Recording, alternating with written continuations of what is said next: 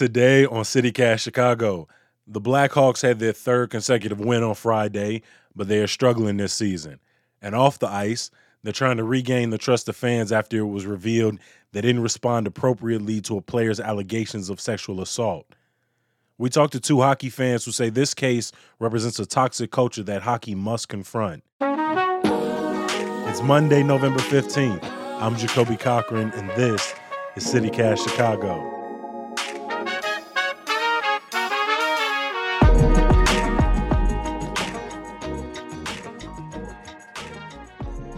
During the Blackhawks 2010 Stanley Cup run, a player told several people a coach had sexually assaulted him, but the team brushed those allegations aside, fearing it would create too much of a distraction. That's according to an investigation that came out last month. But the problems aren't just one team's failures. Hockey at large is plagued by hazing, racist taunts, and gatekeeping. Former Sun Times reporter Evan Moore and sports reporter Josh Shah have been looking at toxic behavior in hockey for years because they love the sport and want it to change. Their new book, Game Misconduct Hockey's Toxic Culture and How to Fix It, is out now.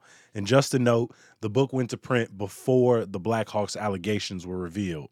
You know, this has been for 10 years, nothing happened. And even though we have the evidence that, you know, there was there were people in the room who willingly covered up sexual assault, there still has not been any consequences for those people. I mean, yeah, they were forced to resign, but, you know, they weren't banned from the NHL. There's nothing to say they won't come back. You know, there's nothing to say that they won't be put in a position, a leadership position again elsewhere. Yeah, there's just lack of empathy and there's a desire to, you know, look out for the perpetrators and, you know, care, frame their redemption as the story as opposed to the well being of the survivors. And I think that's really been very present in the past few weeks. Evan, is there a story from you, and maybe it's this Hawk story as well, that really just highlights what the problems in hockey are? I think of what happened in Chicago several seasons ago, where a black player was in the penalty box, and fans nearby were chanting, you know, basketball, basketball at him. And hockey culture, we know that means, you know, the N word if you're saying basketball towards a, a black player. And this happened during hockey in February, which is Black History Month, but it, what is also in the NHL, like they like to call it uh, hockey's for everyone. That's one of the reasons the sport is the way it is, is because these folks they go to toward the sport where they see everyone who looks like them and the things that they're into. So I'm a white sports fan. Most likely, I'm gonna like hockey as opposed maybe to the NBA where I see all these black dudes and I see social justice saying all these things that that I feel uncomfortable about. Evan, has there been a perception that hockey is, you know, somehow less filled with drama or scandal than other sports?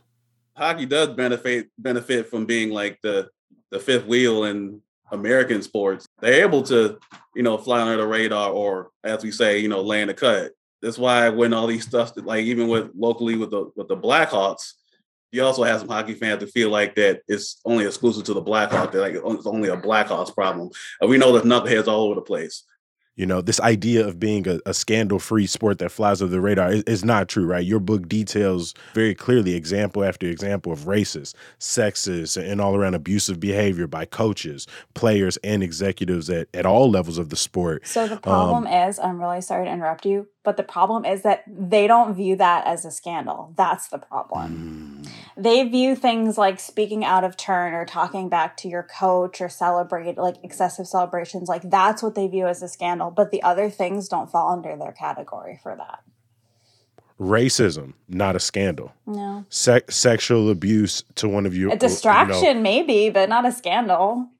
Anything that stops the on ice product is is seen as a distraction. I just wanted to add that to be fair, I think that actually applies to all sports across the board where they won't really view I mean, look at how many people in the NFL are playing who've been who've been accused of some sort of domestic violence sexual assault. So I think that applies to every sport. I think what's different is that going back to the personality, like players are a lot more likely to speak up and advocate for themselves in other sports, especially in the NFL and the NBA, than they would in the NHL. Uh, so I think that like it's that part that people view as like hockey scandal free because the players aren't doing that. Evan, can I get like a rapid fire list of like the type of bad behavior, the type of issues, taunts, assault, gatekeeping? Can, can you give me a list of what are those major issues that major hockey leagues don't want you to, to pay attention to? Sure. Racism, sexism, homophobia, ableism, uh, lack of oversight. And how do those things manifest like during games or eh, during operations? You had a, a women's player I mean, this is a young girl when people were yelling stuff at her during the game, even last week, and literally the crowds in, in unison chanting stuff at this young girl. At no point did anybody in charge or adult say, "Hey, stop," you know, like or or anything like that. So it it's all these issues, and it's not like a series of one-offs. It's it's not like you know something that happens every now and then, like Halley's Comet or the Olympic. This is something that happens every day.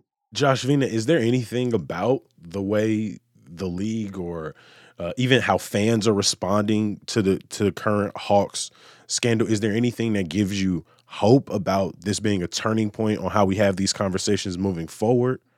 I think what gives me hope is that we're having these conversations. Um, I know from talking to some players, like it's something that they've been talking about in the locker rooms, which I think is huge because I think as a society, part of the reason why these things keep happening is because we don't talk about them. What about fans who want to see change in hockey? What can they do? Like, what are their um, options? Writing sponsors and telling them to get out, basically. Yeah, I'll just go quickly say, even with uh, Washington, the NFL, Washington's football team, they didn't really get moving until like a main sponsor said, like, "Hey, we we're not with this." That's mm-hmm. when you saw it. It wasn't like they held on the moral strong. yeah, that. it wasn't like this is the moral thing to do. Let's do this until you know you start messing with someone, like messing with someone's ends in their pockets. Like that's when they sometimes they when they start to act right. There are things you can do, like say stop you know like you see something stand up for your teammates. Like someone has to be the person who's going to do that. Going back to where we started as fans of the sport how do you knowing all of this encourage new fans to get into hockey particularly black folks women lgbtq folks or or do you encourage them at all? There's a a small minority of folks who want to keep the sport white. I mean let's being completely honest here and and not have any other folks in it but they seem to forget that like indigenous black folks and other people have a long history in this sport and we're trailblazers and I always try to explain that.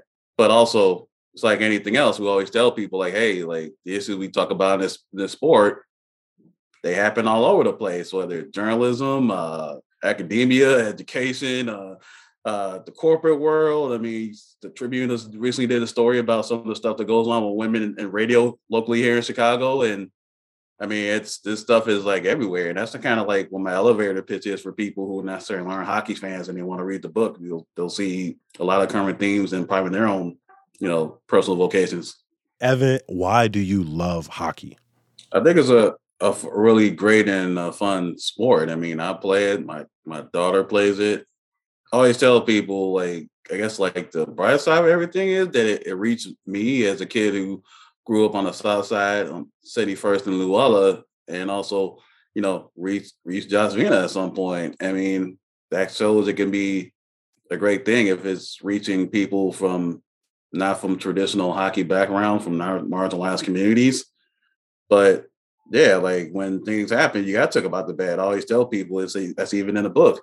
You have to talk about why we're here, what got us here, and until we had that conversation a holistic conversation with the sport about how we got here, there are going to be some uncomfortable conversations along the way. I am so grateful for both of y'all for making time for CityCast Chicago. Evan Moore and Jashvina Shah, I appreciate y'all so much. Go pick up their book, Game Misconduct Hockey's Toxic Culture and How to Fix It. Thank y'all for joining us on CityCast Chicago. Thank you for having us. Thank you. Appreciate you.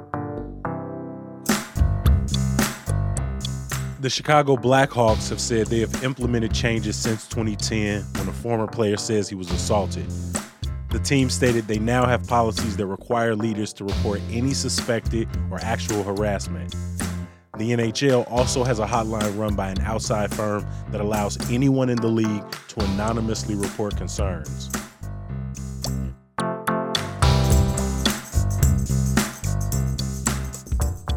Before I let you go, a little bit of news, y'all. President Biden is expected to sign the $1.2 trillion infrastructure bill today, and Illinois will receive $17 billion from it. Head over to our daily newsletter at chicago.citycast.fm to learn about a couple Chicago projects that may see some of those federal dollars. After a record 24 CPS high schools made the football state championship tournament, only Phillips Academy advanced to the quarterfinal this past weekend before a heartbreaking loss to the Richmond Burton Rockets. And some good news to get you through. The Chicago Red Stars are heading to the National Women's Soccer League Championships. The Red Stars knocked off the number one seeded Portland Thorns yesterday. Now they take on the Washington Spirit next Saturday in Louisville. Go Red Stars. Thanks for listening. I'll talk to you tomorrow. Peace. Say hello to Jacoby and uh, Jasmine. You know Jasmine. Hi. Hey Savannah, how you feeling? Good.